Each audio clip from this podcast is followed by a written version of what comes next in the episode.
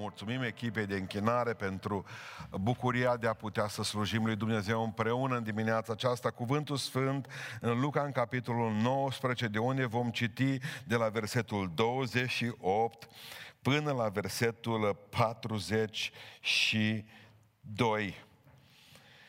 Spune cuvântul lui Dumnezeu în felul acesta, după ce a vorbit astfel în Luca 19 cu 28, Iisus a pornit în frunte și se suia spre Ierusalim când s-au apropiat de Betfaghe și de Betania, înspre muntele numit al măslinilor, Iisus a trimis pe doi din ucenicii săi și le-a zis, duceți-vă în satul dinaintea voastră, când veți intra în el, veți găsi un măgăruș legat pe care n-a încălecat nimeni niciodată. Dezlegați-l și aduceți-mi-l. Dacă vă va întreba cineva, pentru ce îl dezlegați? Să-i spuneți așa, pentru că Domnul are trebuință de el. Cei ce fusese trimis s-au dus și au găsit așa cum le spusese Iisus. Pe când dezlegau măgărușul, stăpânele le-au zis, pentru ce dezlegați măgărușul? Și au răspuns, Domnul are trebuință de el. Și au adus măgărușul la Isus. Apoi și-au aruncat hainele pe el și l-au așezat pe Isus călare deasupra.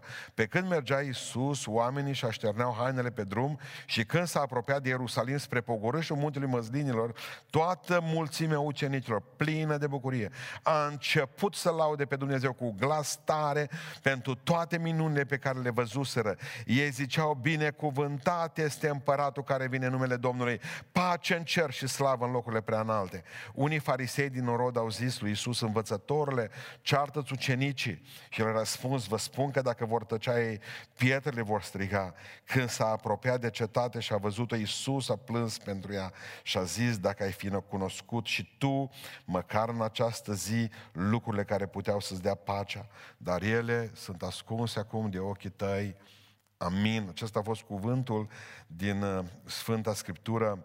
Predica mea se numește Drumul spre Ierusalim și vreau să explic oamenilor care sunt uh, uh, astăzi și ne urmăresc și ascultă cuvântul Lui Dumnezeu pe intermediul, prin intermediul internetului că fiecare dintre noi avem un drum pe, spre Ierusalimul propriu. Există dorința noastră ca să ajungem în cer, în nou Ierusalim și dorim ca acest drum, care e un drum propriu, spuneam, pentru că până la urmă un drum singuratic, în drumul meu, nu e drumul familiei mele, nu este drumul țării mele, nu este drumul neamului meu, nu este drumul fraților mei, pentru că este drumul meu. Iisus Hristos, când a vorbit mereu despre ducerea spre împărăția lui Dumnezeu, a spus că fiecare trebuie să-și ia crucea lui.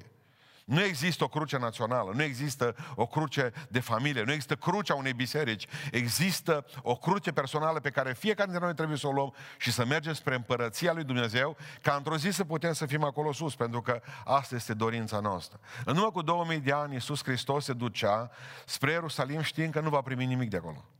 Pentru că, până la urmă, oamenii sunt oameni. Spuneam o dată în biserică că în urmă cu uh, uh, uh, câteva sute de ani, un rege a hotărât în Spania să meargă să-și viziteze supușii și a mers într-un sat în care nu mai fusese de vreo, într-o comună mai mare de 500 de, de ani. Și oamenii, niciun rege nu mai fusese acolo de 500 de ani. Și oamenii s-au hotărât împreună cu primarul să facă o mare lucrare pentru rege și au hotărât să-i facă un cadou. Pentru că în regiunea lor se făcea uh, foarte bine uh, strugurii și aveau, erau recunoscuți pentru vinul lor. Au hotărât ca să pună o, un butoi mare în piață și fiecare să doneze regelui 5 litri de vin, să se umplă butoiul acela și să-i facă cadou regelui. Bun, fiecare a plecat cu canistra lui, turnat în butoi și în momentul în care a venit regele, a spus primarul, uite, zice, v-am pregătit un cadou din partea noastră, 1000 de litri de vin. Regele, mare băutor de vin, o hotărât ca să vină să-și pună și l-a dat drumul la robinet, băut apă. Ce s-a întâmplat? Fiecare s-a gândit în felul următor, mă, eu acum, dacă toată lumea dă, din ce să se simtă 3 litri, 5 litri de apă dacă bag eu în vinul respectiv? De ce se dea la rege 5 litri de vin? Dar ce zice ăla? Când eu am avut necazuri, a fost lângă mine? Și fiecare o gânde la fel, până la urmă. Fără să se înțeleagă unii cu alții, pentru că suntem răi și singuri, și fiecare a dus canistra cu 5 litri de apă și a dus-o de acasă, crezând că se va dizolva în vinul bun adus de ceilalți. Asta a fost floriile Domnului Isus Hristos. un rege care i s-au promis vin și a primit apă. Atât. Avem un drum de făcut fiecare dintre noi. Acum, nu preoții, nici pastorii, nici religia, nici butucul nostru vechi creștin românesc nu ne vor duce în Ierusalimul acela. E un drum, e o cale, spune o cântare de-a noastră, și fiecare dintre noi trebuie să mergem pe drumul acela, dar există niște caracteristici acestor oameni care vor ajunge acolo sus. Nu toți ajung, exact ca la maraton.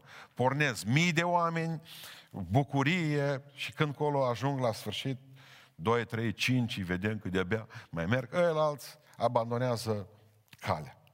Pe parcurs. Și în această dimineață dați-mi voi să vă spun cum arată drumul acesta. A cui drum este acesta? Și în primul rând, dacă vă uitați în textul de astăzi, acei oameni vor ajunge în cer, care au pornit pe drumul celor smeriți. Pe drumul celor smeriți. Știți dumneavoastră că eroii nu călăresc niciodată măgari. Eroi, adevărați eroi. Cei drept regii izraeliților aveau obiceiul acela, dar și pentru că erau incredibil de săraci. Nu pentru că aveau așa o dragoste pentru măgari. Am văzut, de exemplu, zilele acestea o poză din cel de-al doilea război mondial cu un, um, cu un um, soldat ce căra măgarul în spate. Și toată lumea a zis, bă, ăsta e prost, care măgarul în spate. Fugea împreună cu ceilalți camarazele s-o folosi foarte mult, de exemplu, măgare, chiar în al doilea război mondial, în uh, Grecia, în zonele de război în care era în Italia, în zona al Monte Cassino, partea aceea. Și el fugea cu măgarul în spate. Îl lua în spate și fugea. Ce se întâmpla? De ce nu l-a lăsat jos? Măgarii proști. În față era câmpul minat și el zbenguindu-se și bucurându-se de libertate, îi trântea pe ăștia și omora pe toți, că explodau. De, el, săracul, militarul, știut că trebuie să-l țină pe la în spate, că dacă nu... Și de ce era pusă poza asta acum? Pentru că în știen, inconștiență trebuie controlați întotdeauna. Vorbim de COVID.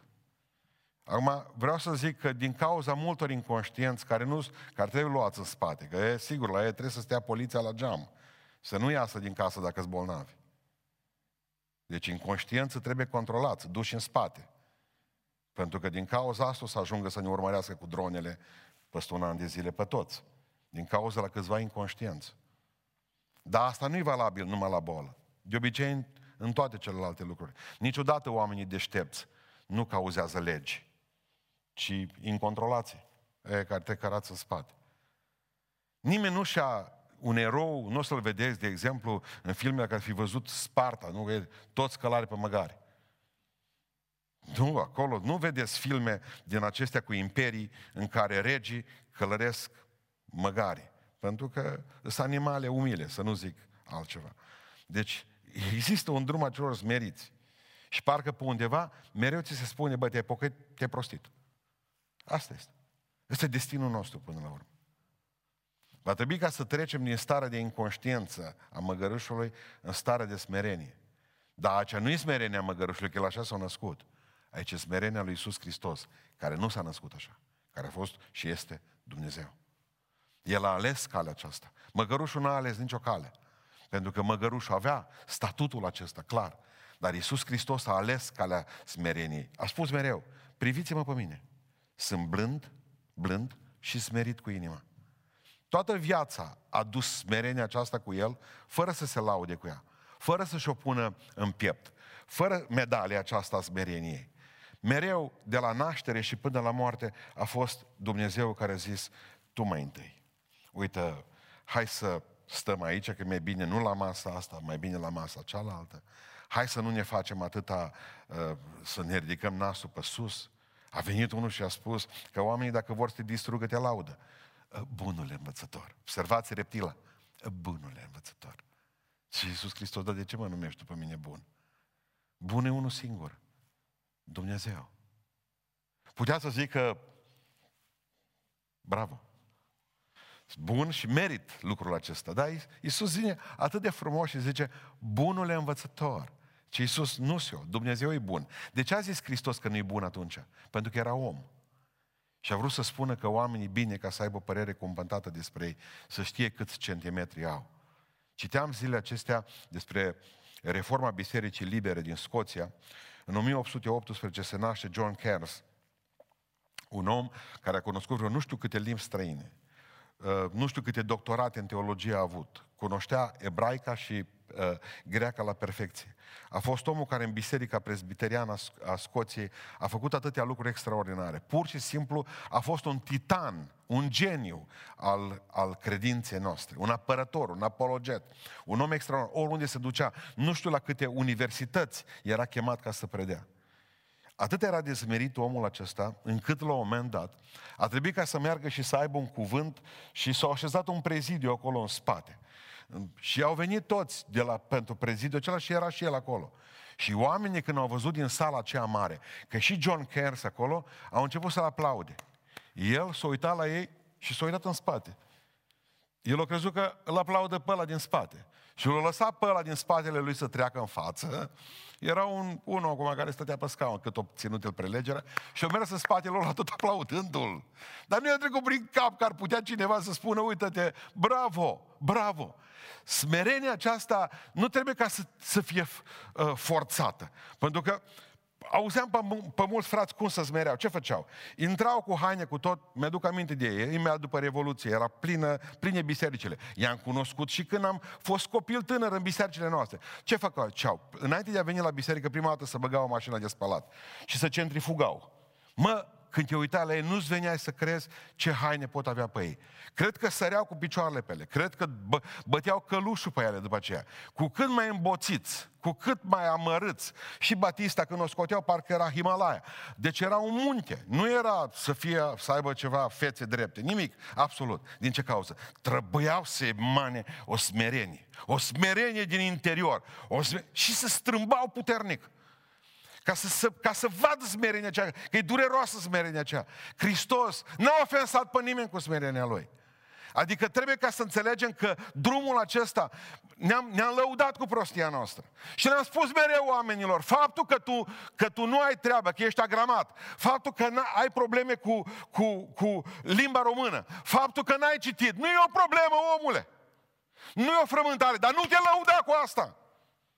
Pentru că pe, pe noi, toată lumea mereu ce să spunea, uite că scrie în Biblie că slova ucide. Ascultă-mă. Habar n-ai ce-o zis Iisus Hristos dacă tu zici asta.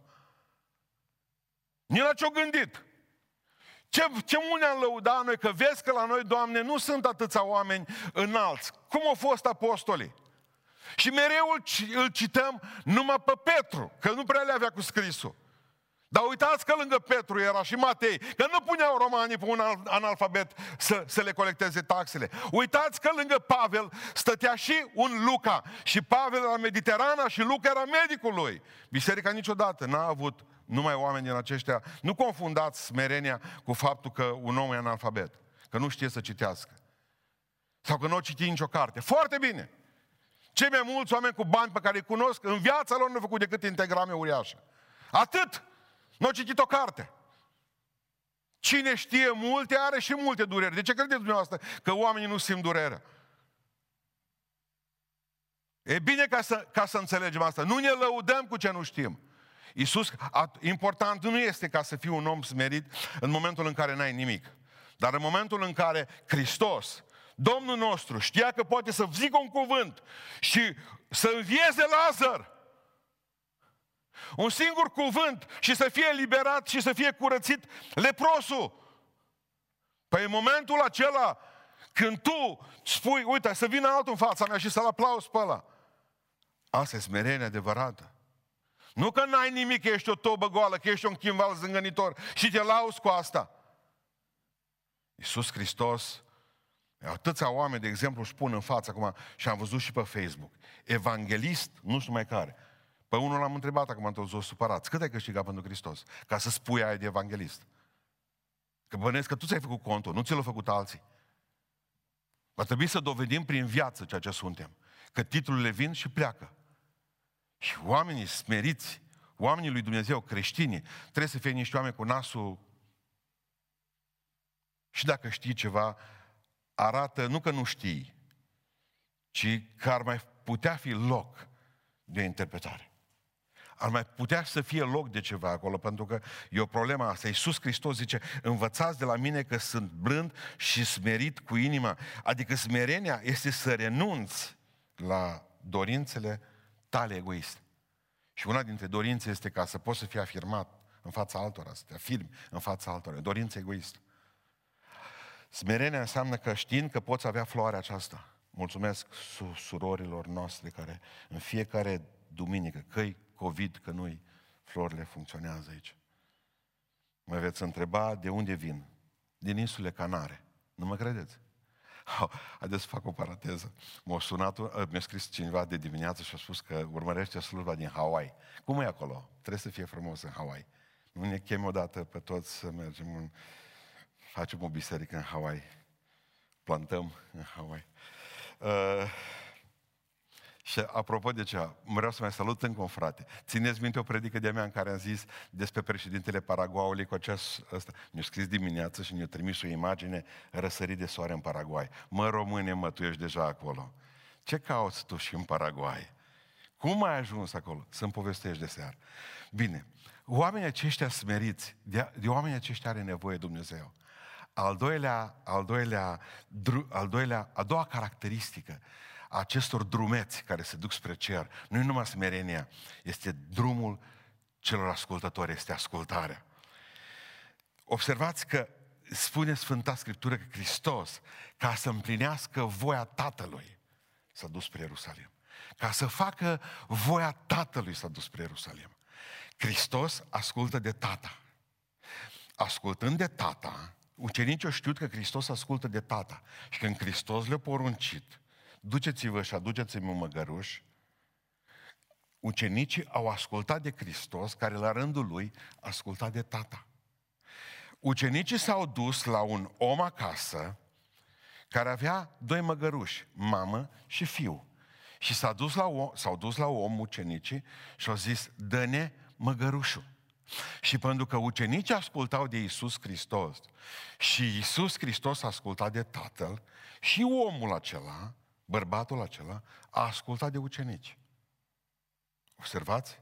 După aceea, măgărița, mama, mama măgărușului, a ascultat de om când a zis, e pe deșteptul ăla de fecior și adu-l încoace.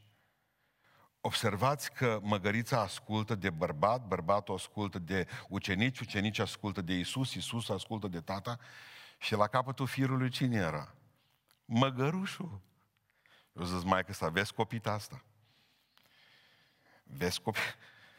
Deci te bat, dar eu zis, cum să nu, mamă? Mă duc. Nu s-a pus problema aceasta, pentru că oamenii lui Dumnezeu sunt oameni ascultători.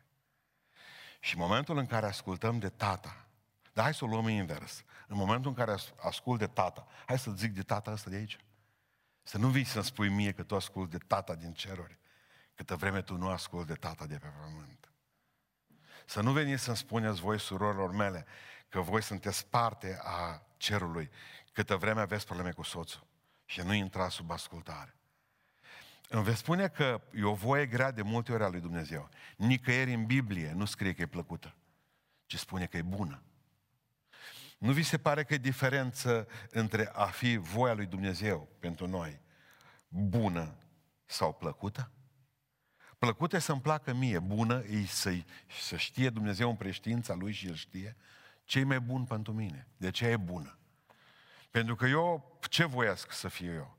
Aviator, n-am decât 1,50 m, cum să fiu? Asta n-ajung la, ma- la manete. Bun, eu am multe idei în cap, dar Dumnezeu zice, asta e bun pentru tine. Și atunci noi cântăm, voia ta, voia ta, Doamne, în veci voia ta să se facă mereu. Și asta ne dorim astăzi, ca să intrăm sub ascultarea aceasta lui Dumnezeu. Și eu știu că voia lui Dumnezeu este pentru noi cea mai bună. Eu nu știu cât uh, costă ascultarea ta sau ascultarea mea să mă pochez, cum spunea mai înainte fratele Adrian Țapoș. Pentru că până la urmă o să vină altul să spună, mă, stai pe, bar, pe, pe mâinile tale, stai pe picioarele tale, nu te pocăi, mă. Nu fă lucrul acesta. Eu nu știu care va fi prețul ascultării tale de ceea ce ai auzit în dimineața aceasta. Dar ascultă-mă, știu care e prețul neascultării tale deja. Pentru că în momentul în care tu nu asculți de Dumnezeu, în ceea ce Dumnezeu a pregătit pentru tine, pe tine te așteaptă iadul. Pentru că să nu uităm, Hristos plângea pentru Ierusalim. O, oh, dacă ai fi cunoscut ziua cercetării tale. Eu știu astăzi care e prețul neascultării. Prețul ascultării pentru multe dintre surori a fost că dat afară din casă. Au fost bătute. Pentru mulți frații noștri și-au pierdut locul de muncă. Avem probleme astăzi. Nu mai trăim într-o societate normală, într-o societate sănătoasă. Dacă președintele Trump în săptămâna mare rostește națiuni către națiune, o, vă rog să, să, să ascultați ultimul discurs ținut în vinerea mare, ținut al altăieri de președintele, uh, de președintele Trump, cât de frumos vorbește despre Dumnezeu. A noștri, parlamentarii noștri, președintele nostru, tot în săptămâna mare, o dat drumul educației sexuale în școli. Tot ca să avem și noi ceva. Observați, observați acest balcanism puternic al Europei. Această șopârlă. Am întrebat de ieri până astăzi cine e vinovat. Am întrebat PSD-ul, am întrebat PNL-ul, am întrebat, o să, bă, zicea el alții.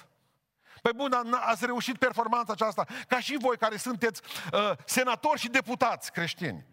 N-ați scos un scâncet în privința aceasta. Ar fi vremea să-i dăm drumul.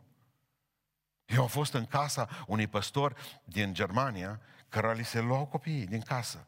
Doi copii, pentru că mama lor și-a scos de la grădiniță când s-a dus, a, a, când s-a dus în, să-și ia copiii pentru că muri mama ei, mi se pare, sau tatăl ei nu mai rețin, numai cu câțiva ani de zile poate că am așa uh, anumite, uh, o aceață pe amintire, asta, nu știu cine a murit, dar știu că s-a dus să, școală, să scoate copiii de la grădință, clasa 1 a doua, nu știu ce era de la școală. Cert este că s-a dus, fără să anunțe, inopinant, să-și ducă copiii repede la aeroport ca să vină la mormântare. Copiii în piele golă. Și au zis, ce cu copiii aici? Păi zis că așa învățăm noi ca să aibă, să se atingă unii pe alții. Și au luat copiii de acolo și când s-au întors înapoi în România, că de măcar deștea să vină în Germania, deja om luat să ia copiii. Asta e ce ne așteaptă. Europa nu are nevoie de copii normali. Eu vreau să vă spun asta. Trăim într-o vreme, în vremuri deosebite și acum, în aceste vremuri, va trebui să ascultăm mai mult ca oricând de cuvântul lui Dumnezeu. În momentul în care vedeți că nu vă mai puteți baza pe nimic, în sfârșit să mulțumim lui Dumnezeu că vă mai rămas doar El. Și vă va fi mai ușor acum. Vă va fi mai ușor acum. Adică va trebui să ascultăm de Dumnezeu. Și ascultarea trebuie să fie 100%, totală, pentru că noi suntem obișnuiți ca să ascultăm parțial. Cum povestea un frate de-al nostru că s-a dus la uh, lucra pe șantier și pleca de acasă câte două săptămâni de zile, pe vremea lui Ceaușescu. Și a spus la prunc, bă, bă, bă, bă Floricel, vină încoace. Uite-te care e situația. Dacă două săptămâni de zile ascult de maică ta și nu, nu albești pe cap, când vin peste două săptămâni de zile la șantier, lucrau nu știu ce hidrocentrală făceau, tai că tu 200 de lei, 100 de lei un bălcescu pe vremea aceea, ce era? Erai, puteai, erai, fugea așa nebun pe stradă, nu? Asta. Îți dau 100 de lei, câștiga bine omul. Peste două săptămâni vine la prunc. S-a dus la nevastă, femeia mea a vrut să zică ceva. Nu, nu, nu, zice că mă duc la el. Uh, meriți, zice, suma, premiul pe care ți l-am pus. S-a uitat în ochii copilului și a zis, tată, zice, ai ascultat pe maică ta? Dăm, zice, o doi lei. Dă-mi cam socotit el acum, eu ieșit, o rotunjit.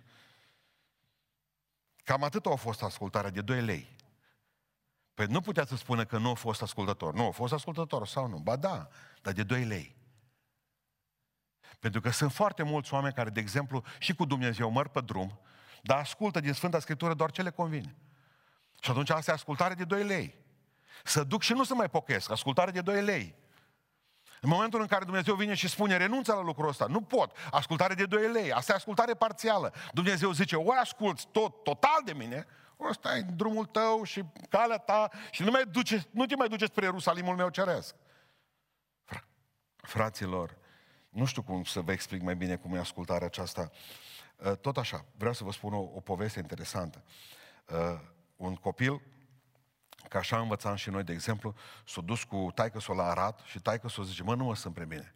O, sta, o zis copilul, am eu de plug, lasă-mă că duc și are cu cai, cai în față, el cu plugul, brazdă. Și zice, cum acum, tată, să știu să mă duc drept? La care vine și spune taică s-o, vezi măgarul ăla din capul tarlalei? Da, tot al lor era. măgar. Acum numai la fixii. Stai cu ochii țintiți pe măgar, cum mi-a spus mie cei de la TV să stau cu ochii țintiți pe uh, una dintre camere și o zis, tragi brazda asta și te duci, uite, cu măgarul.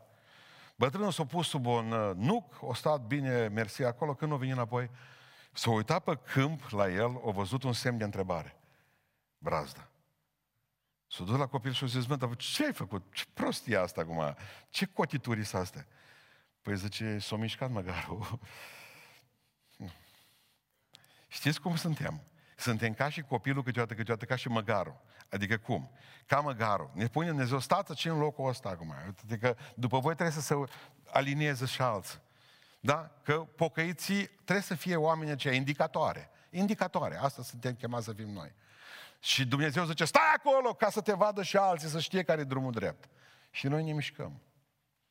Ni s-a părut nimerit nouă. Nu și Duhului Sfânt, dar nouă ni s-a părut nimerit. Și atunci a făcut un pas. Și oamenii nu mai au la ora actuală un azimut, cum a spus Sfântul Apostol Pavel, călcați pe urmele mele.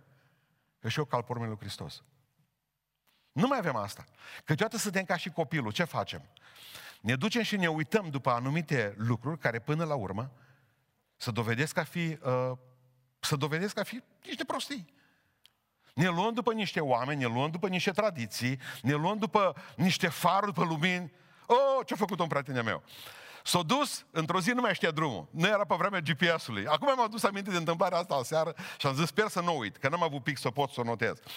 S-a dus și o zis că să duc la nuntă. S-a uitat, a văzut niște, uh, o altă mașină și a văzut o soră cu batic și a zis, uh, gata, Gata, 100% o zis că soția lui, ne luăm după mașina asta din față și ne ducem uh, bine. S-a dus după mașină, tot s-a dus după mașină, noapte, întuneric, în sfârșit.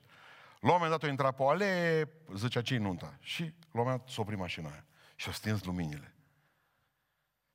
Nu m-a apărut din mașina din fața aia care a fost aprinsă, nu m-a apărut fratele, pentru că orice român în Dacie are câte o făcută un fel de bâtă din aia, un fel de bâtă de baseball, dar să încapă în, în el. O apărut ăla cu... S-a dus la ei și a zis, cu voi doi, cei? Păi zis, noi, după dumneavoastră, că mi-am la nuntă, bă, zice, aici suntem pe aleea la casă la mine, ați intrat la mine în curte, mă. Gândiți-vă că s-a dus după ei până când a intrat în curtea lor. Ușă mare, nici nu și-a dat seama. După cine te duci? Cine te călăuzește în viață? Domnule, lumina asta e bună. Are batic pe cap, mașina e bună, are pește pe ea, hai după ea. Să pleca să aveți surprize. De ce ascultați de cuvântul lui Dumnezeu? Ascultați de Dumnezeu. E încercat, 100%. E sigur. Aici sunt probleme. Smeriți și ascultători. În a treilea rând, drumul celor ce știu să se închine. Ne uităm aici și vedem închinare. Vă vorbi tati despre. În momentul în care a venit, uh, în momentul în care a venit uh, Iisus Hristos și a intrat în, în Ierusalim și a așezat hainele în fața măgărușului. Ori aruncat uh, ramuri de palmieri în fața măgărușului. S-au închinat oamenii vegetali, s-au închinat cu ce au avut. Când aruncau haina jos, știți ce însemna în, în vechime? Viața îți aparține pentru că haina era omul. Că nu haina îl face pe om, zice. Ba da, vă spun eu. Și în vechime și acum, haina îl face pe om. Te îmbraci ca o femeie adevărată, ești o femeie adevărată. Te îmbraci ca o... ești. Uh, ideea este clară, simplă. Haina îl face pe om. În momentul în care vezi poliția că vine în fața ta și dacă l-ai vedea în blugi cu nu mai care, un fel de serpico din aia cu barbă mestecând gumă, nu știi că e polițist. De aia sunt caiere ăștia pe baruri. Dar în momentul în care îl vezi, vine țepenit. În momentul respectiv, gata, ești terminat. Haina îl face pe om, vă spun eu. În spate stă autoritate și a, și a hainelor respective. Și cuvântul Dumnezeu spune că oamenii și aruncau hainele în fața lui Iisus Hristos. Uite, ăsta sunt eu. Cum ai zice, îți aparțin, treci peste mine. Aruncau crengile de palmier. Și astăzi în bisericile din America, în Hawaii, Hawaii, bisericile de acolo când se închină vin cu ramuri de palmieri. Noi nici corcoduși nu mai cred că mai sunt aici în, în, în Beiuș. Îl lăudau. Uh, și regii victorioși în momentul în care veneau să făceau parade. Nu știu dacă dumneavoastră știți, dar această paradă pentru un rege nu se făcea romanii, nu făceau paradă decât pentru un împărat care omorâse în război cel puțin 5.000 de oameni. Iisus Hristos este primit, este aclamat ca un împărat. Haine să aștern pe drum. Mulțimea începe să laude. Îl lăudau toți la unison, cântau, poporul, strigau copiii, cu toată împotrivirea era acolo. Și vreau să vă spun un lucru foarte important. Cât timp au strigat ucenicii, o striga și poporul. Cât timp l-au lăudat ucenicii pe Domnul, o strigat și poporul din spate. Pentru că spune că unii mergeau în față, ucenicii, ceilalți mergeau în spatele lui Isus Hristos. Cert este că ei, ucenicii, au condus închinarea. Câteva zile mai târziu, nu mai strigau ucenicii. Când ucenicii au fugit, știți ce a spus poporul? Răstignește-l! Noi dăm tonul închinării în lumea aceasta. Noi trebuie să spunem la oameni ce înseamnă închinare adevărată în duh și în adevăr.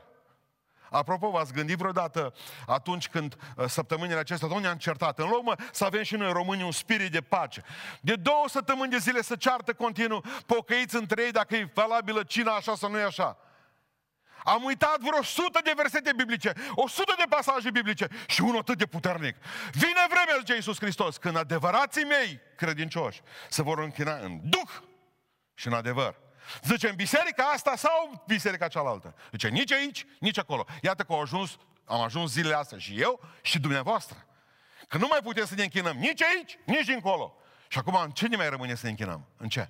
În duh și în adevăr. În duh și în adevăr. Iubiților, noi să ne închemați să dăm tonul închinării în lumea aceasta.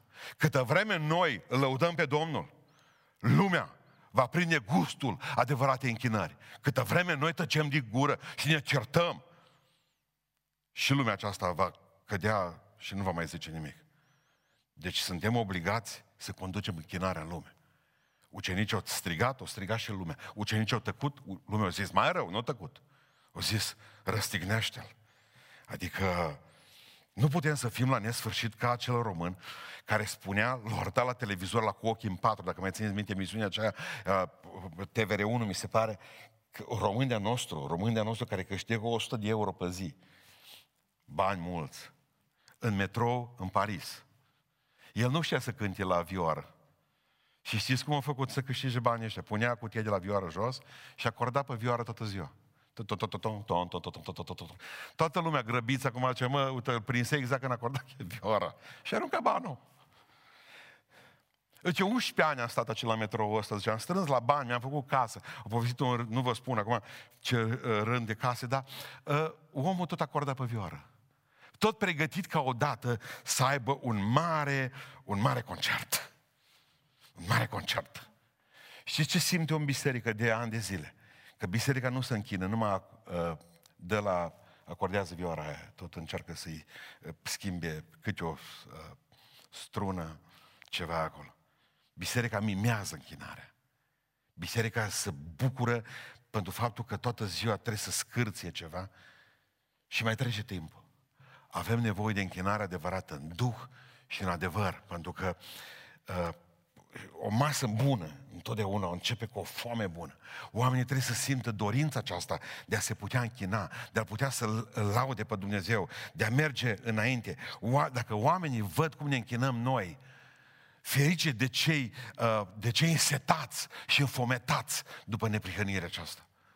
Ferice de cei care doresc să laude pe Dumnezeu din toată inima. Uitați ce m-am gândit aseară în timp ce reflectam la cuvântul din, din dimineața aceasta. Știți că atunci când o mărs Iisus Hristos o prăpădit mesele schimbătoare de bani, bătut pe ei care schimbau mie în piață. Tot comerțul ăla cu mie din piață era uh, concentrat în mâna marilor preoți. Preoții erau saduchei. De aceea și hotărât să-L omoare pe Iisus Hristos, că saduchei nu credeau în înviere. Și Iisus Hristos, de fapt, e, e, e hotărât să meargă la moarte în clipa în care îl înviază pe Lazar. Că mă întreba cineva, care este punctul de cotitură în care au hotărât să-L ucidă pe Iisus Hristos rapid? Învierea lui Lazar. Pentru că marele preot, Ana și Caiafa, gine, socrul și ginele, erau saduchei și saduchei nu credeau în înviere. În momentul în care Hristos îl înviază pe Lazar, din clipa aceea hotărârea la moarte a Domnului e pecetluită. De ce? Pentru că le-a lovit în doctrină. Nu de- m- m-am tot gândit de ce marele preot nu a reacționat când Hristos a bătut pe uh, sch- valutiștii din templu. Uh, preoții nu s-au frământat uh, de fel, o tăcut din gură, dar au pierdut la bani în ziua aceea. Pentru că se făceau schimburi de miei, se făceau schimburi de bani, era o grămadă în curtea neamurilor, mirosea bălegarul, putoare acolo. Ați făcut din casa tatălui meu o peșteră de har, zice Iisus Hristos. Este foarte interesant că în momentul respectiv preoții tăcut. Șt, mic, bă, suntem vinovați. Știți când s-au supărat pe Iisus Hristos? În momentul în care copiii au început să laude pe Domnul. Că în momentul în care au început să strige cu toții, o sană, să sară, saltă, saltă, s- sari. Asta înseamnă să sari. Lăudați pe Domnul săltând de bucurie, săltând, sărind de bucurie. În momentul în care poporul a început să se închine așa, în momentul în care copiii au început să strige puternic, în clipa aceea preoții s-au enervat. Ce doare pe preot, pe pastor mai tare, de s-a omorât în, tot în România închinarea în starea asta? Uitați-vă că există ceva mai grav decât punga. Toată ziua, bună ziua, ăștia care au, uh, să spunem, site-uri în care, eu, uh, de umor, îl ironizează pe părintele Daniel pentru bani, fac mercantili, Mercedes-uri, nu știu mai care. Ascultați-mă, este ceva ce doare mai tare decât pierderea banilor. Vă garantez că oricare dintre biserici poate să piardă totul financiar. Dar să, să nu-i jenez la închinare. Închinarea este miza. Ca să vă explic mai bine. De ce nu suportă asta? Pentru că atât, pentru că atât uh, chiotele copiilor, pentru că atât săriturile poporului, pentru tot lauda aceasta, și mai a fost ceva acolo. Haideți să discutăm și despre asta în 30 de secunde. Zice că Iisus Hristos a vindecat când s-a dus în templu în, uh, și a izgonit în curtea neamurilor pe oamenii aceia. Au făcut o minune. De ce enervează minunea făcută când îndrăcit a plecat probabil din templu, când ăla sucitul a plecat afară din templu vindecat? De ce a enervat o minune?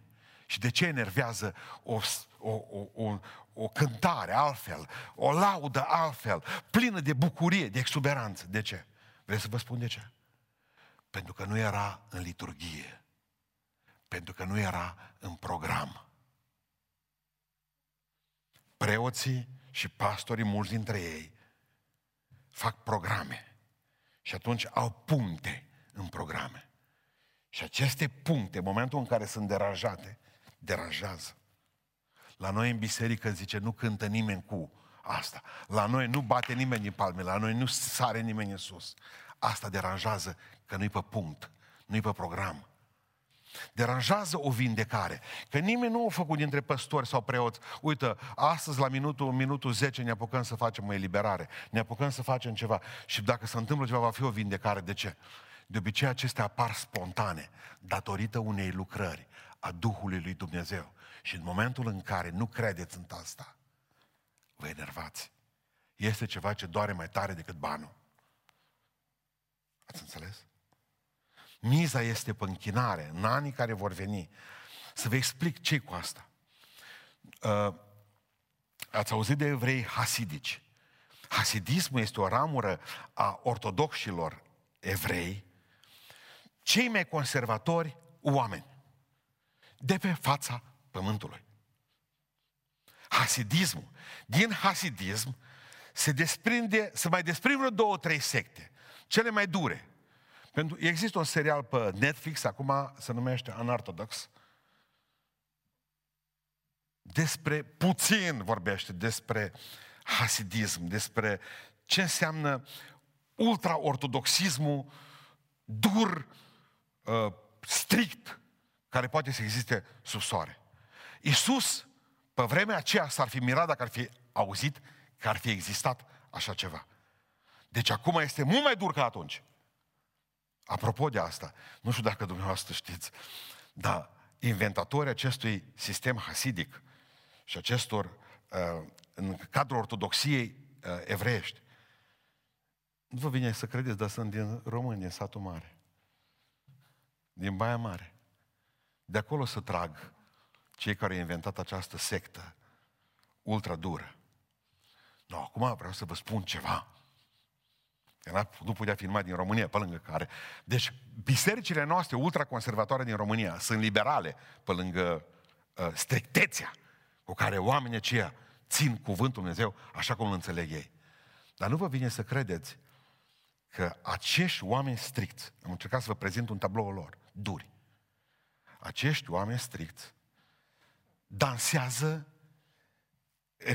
în religia lor, în strictețea lor, atâta joacă până pică jos. Deci au aceste, uh, cum să vă spun, uh, dansează plin de veselie, plin de bucurie. Nu vă vine să credeți că acest, acest uh, uh, rabi al hasidismului a zis următorul lucru. A fi trist e păcat. Amin. Amin, aleluia, glorie lui Isus. A fi trist e păcat. V-a spus întrebarea cum două contraste. O lege, v-am spus, ultra-ortodoxă, ultra-dură, ultra-conservatoare. Să danseze? M-am gândit la un lucru. De fapt, aici cred că stă secretul închinării adevărate. Conservatori în Biblie și liberi în închinare.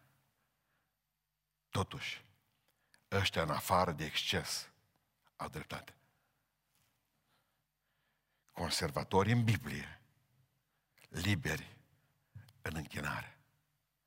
Mă întreba cineva acum într-o zi, Domnul, nu vă supărați, uite, noi suntem mai... Asta, nu prea înțelegem un lucru. Noi înțelegeți, ne-am uitat pe filmările noastre și am văzut, zice, niște bătrâne, bătând din palme pe acolo, pe în spate, zice, de ferească Dumnezeu. Ce cu ele, că le zbura baticul de naframa, ca asta era cam fefeleagă. Deci că nu, nu bate bine baticul cu bătaia din palme. Și a zis, bate perfect. De fapt, așa ar trebui să fie. Adevărata închinare. De ce? Conservatori în Biblie și liberi în închinare. Probabil că ne gândim că atunci când vezi pe oameni, când vedeți pe oameni că saltă în sus de bucurie, după Biblie, plin de bucurie, trebuie să fie neapărat carismatici pe undeva. Din toată vedem niște fete în pantaloni care când și nu bun, asta ne gândim noi că închinare. Nu, nu, nu. Conservatori în Biblie și liberi în închinare. În momentul în care veți trece cât pe oameni, nu se închinima cum vreți voi. Sunteți terminați. Ea vă enervează lucrurile astea, pe mulți. Pentru că întrerupe programul. Și vrea să închei spunându-vă, omul lui Dumnezeu, ăla care vrea să ajungă în Ierusalimul Ceresc, trebuie să fie un om smerit, omul acela trebuie ca să fie un om ascultător de Cuvântul Dumnezeu, un om care să se închine în duș și în adevăr înaintea lui Dumnezeu, așa cum au făcut-o copiii ei acolo. Indiferent cât ți-o zis, bă, nu faceți bine. Tăceți, o zis Iisus Hristos. Că dacă nu tăceți voi, vor vorbi pietrele. Și omul care vrea să ajungă în cer trebuie să aibă credință. Observați ultimul verset citit de astăzi. O, oh, Ierusalim, Ierusalim! Dacă ai fi cunoscut tu ziua cercetării tale, Ierusalim, și n-ai cunoscut Când a văzut, spune cuvântul Dumnezeu, că a început Hristos să plângă. Cuvântul în limba greacă este vai după mort. Văitat. Asta însemna plânsul lui Iisus Hristos, a Domnului nostru pentru Ierusalim. De ce? Pentru că deja îl vedea pe Vespasian, pe Titus Vespasian, care în 70 au asediat cetate timp de 143 de zile. 600 de mii de evrei omorât. O transformat Ierusalimul moldo- molos. De ce? O, Ierusalim, Ierusalim, dacă ai fi cunoscut tu vremea cercetării tale. O, Ioane și Viorică și Gheorghe. Dacă ai fi cunoscut tu vremea cercetării tale, ce Iisus Hristos, că am venit la tine ca o cloșcă care strânge pui Ierusalime. Și n-ai vrut să stai sub aripile mele, Ierusalime. De aici încolo, întrag aripile în spate, Ierusalime. Și o să fii prăpădit, Ierusalime. Nu o să mai rămână din tine nimic. Acum deja să fac rugăciune online. Și la zidul plângerii. Ăsta e dezastru adevărat. Nu mai a rămas din tot Ierusalimul decât un zid la care nu mai au astăzi acces din cauza COVID-ului. Vreau să înțelegeți că alternativa nepocăinței, alternativa, trebuie să fac un pas prin credință. Credința aceea pe care numai Maria, când l-a uns pe Iisus Hristos cu mirul a avut-o, zice, pentru mormântarea ta o fac lucrul acesta, pentru că te, te ung acum cât ești în viață, că în curând o să pleci la cer și nu mai am pe cine unge. Întotdeauna trebuie ca să privești prin credință. Pentru că nu există lucru mai frumos decât a privi pe credință. Să vezi cum Dumnezeu lucrează. Să vezi cum Dumnezeu așează lucrurile din viața ta. Cum îmi spunea o doamnă zilele acestea, domnul pastor, dar nu m-aș fi gândit eu, fumătoare atât de înrăită, care am făcut tot felul de scheme, tactice, de medicamente, de o grămadă, să mă las de, de, de dezastru ăsta. Și zice, în 10 secunde Hristos m-a lăsat. În 10 secunde, zice. O simplă rugăciune care am făcut-o împreună cu biserica noastră. Și a spus, Doamne, azi, acum, sunt luni zile, zice, de când n-am mai pus nicotină în gură. Îl iubesc pe Dumnezeu care face minuni, pastore. Îl văd pe Dumnezeu cum lucrează. M-am întâlnit zilele acestea cu domnul director al spitalului de la Beiuș, domnul uh, director Vesa. Și am spus, doctorii, sunteți pregătiți cu spitalul? Și am zis, părinte, cât putem. Zice, stăm liniștiți, nu avem niciun caz de boală, dar ne pregătim pentru asta. Și zic, ceva bani alocați, aproape zero. Cine știe unde e beiușul pe hartă? Cine știe dacă interesează? Din codul rupe o rămurea. Da, știri, nu suntem rari. Suntem așa de puțini. Și zice, o, dacă aș avea un ventilator din ăla mare profesional, să-l pun într-un salon. Și am spus, domnul doctor, dumneavoastră puteți să avea ventilatorul ăla. Pe ce costă bani mulți. Lăsați-l pe Dumnezeu să lucreze. De mâine dimineață începem uh, strângerea de bani pentru ventilatorul acela. Și ascultați-mă, într-o săptămână îl vom avea. În săptămâna mare, pentru Beiuș, va fi un ventilator mare. Cât costă? Câteva zeci de mii de euro, dar ce mai contează? Nu vă vine să credeți, asea, alalt, aseară am zis ceva în emisiune, de dimineață mi-a scris cineva din Elveția. Soția mea zice, sunt uh, medic nutriționist la un spital mare, soția mea e născută în Beiuș și a făcut colegiul la Colegiul Național în Beiuș. Și noi astăzi am hotărât când am auzit, că n-am zis nimic, n-am făcut nici reclamă încă, n-am pus nici conturi, nici nimic. Am zis că facem conturi dedicate pentru asta. Ce soția mea și împreună cu mine am hotărât să donăm o sumă de bani pentru asta. Îl văd deja, ventilatorul ăla. Nu-l văd pentru COVID-ul acela, pentru, pentru boala aceasta. Îl văd pentru că Dumnezeu știu că a pus în inimile multora să ajute locul acesta.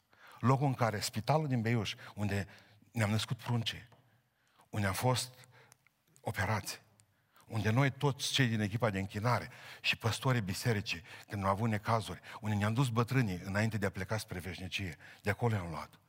Nu-i treaba noastră, ba da. Nu există bani, ba există. Și ce nu avem? Credință. Că Dumnezeu mișcă lucrurile. Toate le mișcă. Avem un Dumnezeu mare și cu ochii noștri vom vedea cum Dumnezeu va face minunea. Această minune posibilă. Vreau să vă spun, uh, abia aștept ca să văd și aici un panou mare. Vreau să vă pun tablourile pe care le consider grozave și un, un, un din ăla așa cu leduri, ceva ca să se vadă cu acuratețe. Că voiam să vă pun în dimineața aceasta un, un, un, un portret al lui Hristos făcut de Rembrandt. Știți ce? Nu există să picteze cineva pe Hristos ca Rembrandt, chipul lui. Ce am făcut acum într-o zi?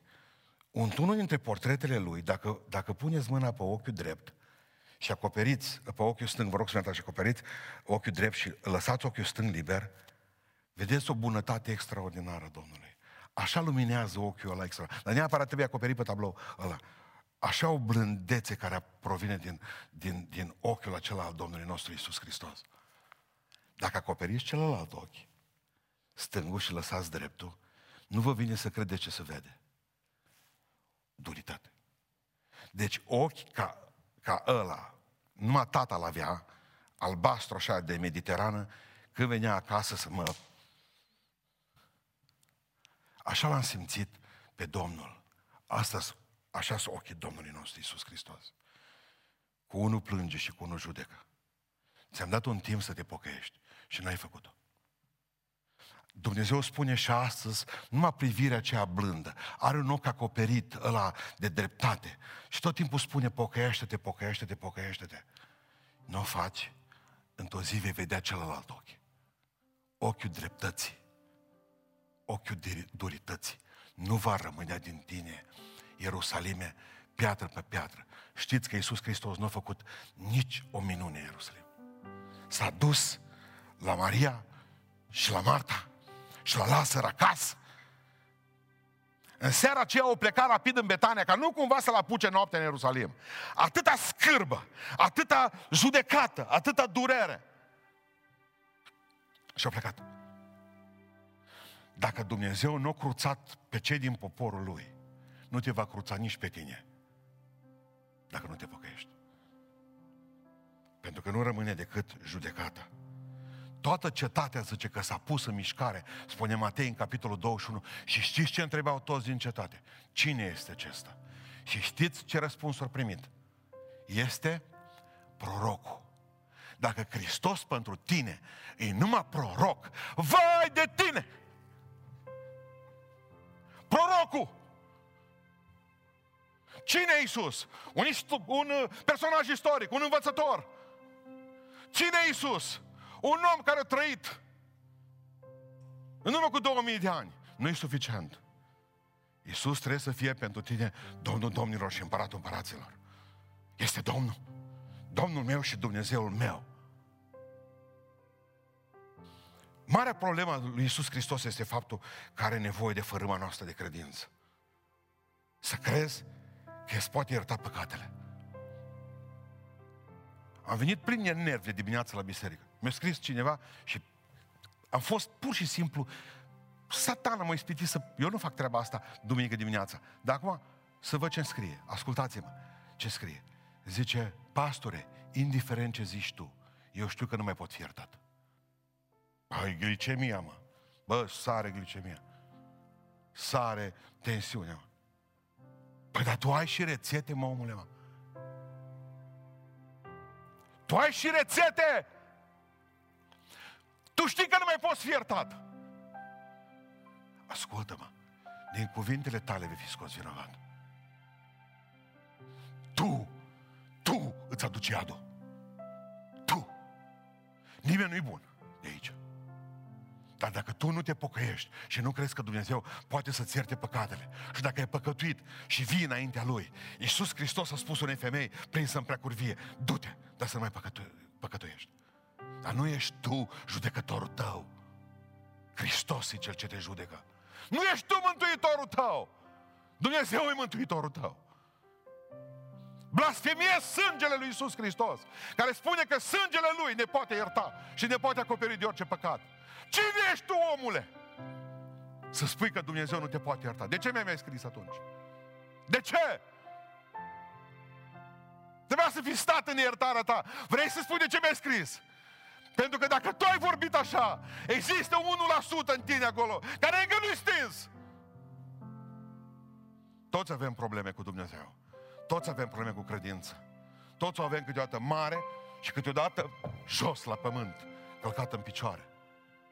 Ierusalim, ți-am dat timp. Și ce a fost dureros? A fost faptul că Ierusalim, orașul lui Dumnezeu, orașul în temea de David, orașul singurului templu Dumnezeului adevărat, L-a respins pe Mesia. Când Ninive a primit aceeași poruncă, pocăiește-te Ninive. N-aveau nici pe Dumnezeu cel adevărat. Împăratul era fără Dumnezeu. Și ce au făcut? S-au pocăit. Cel mai greu este să se pocăiască pocăiții. Pentru că marea noastră problemă la ora actuală aici stă. În faptul că am ajuns să fim doctrinari, să fim dogmatici, să fim oameni care să, să, și, să și ținem ca orbul de bâtă, cum se spune la noi în Bihor. De ce am învățat, de ce am primit de la strămoșii noștri și eu nu trec din o tabără în alta. Nu, mori religia ta, a spus Adrian de dimineață. Mor că religia te mântuiește pe tine, nu Hristos.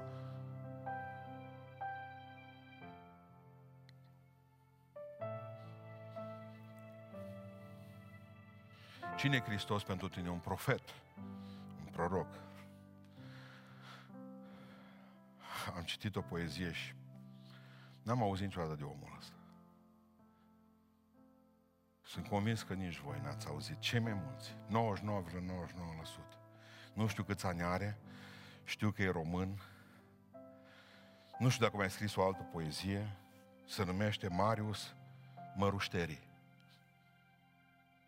Dar ascultați ce poezie scrie despre Florii. Ce poezie, iconică. Mulțimea te așteaptă.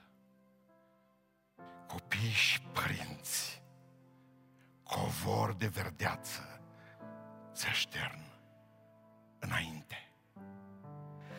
Dar doar asinuși grăbește iar pașii cu minți.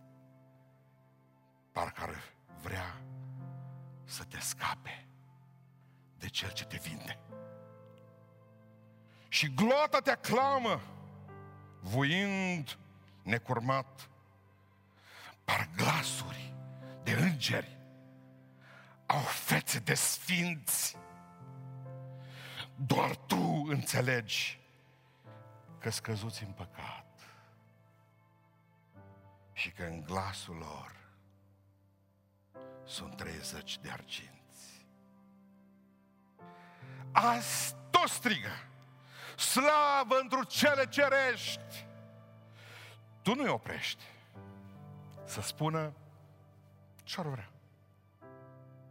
Că știi că aceiași oameni mult prea lumești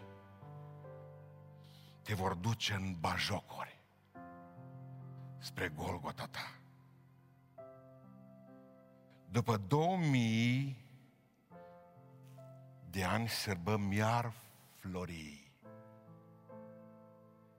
Te chemăm să ne intri în suflet și în case. Dar suntem tot aceiași sălbatici copii, în suflet cu arginți și păcatul în oase. de avem nevoie de pocăință.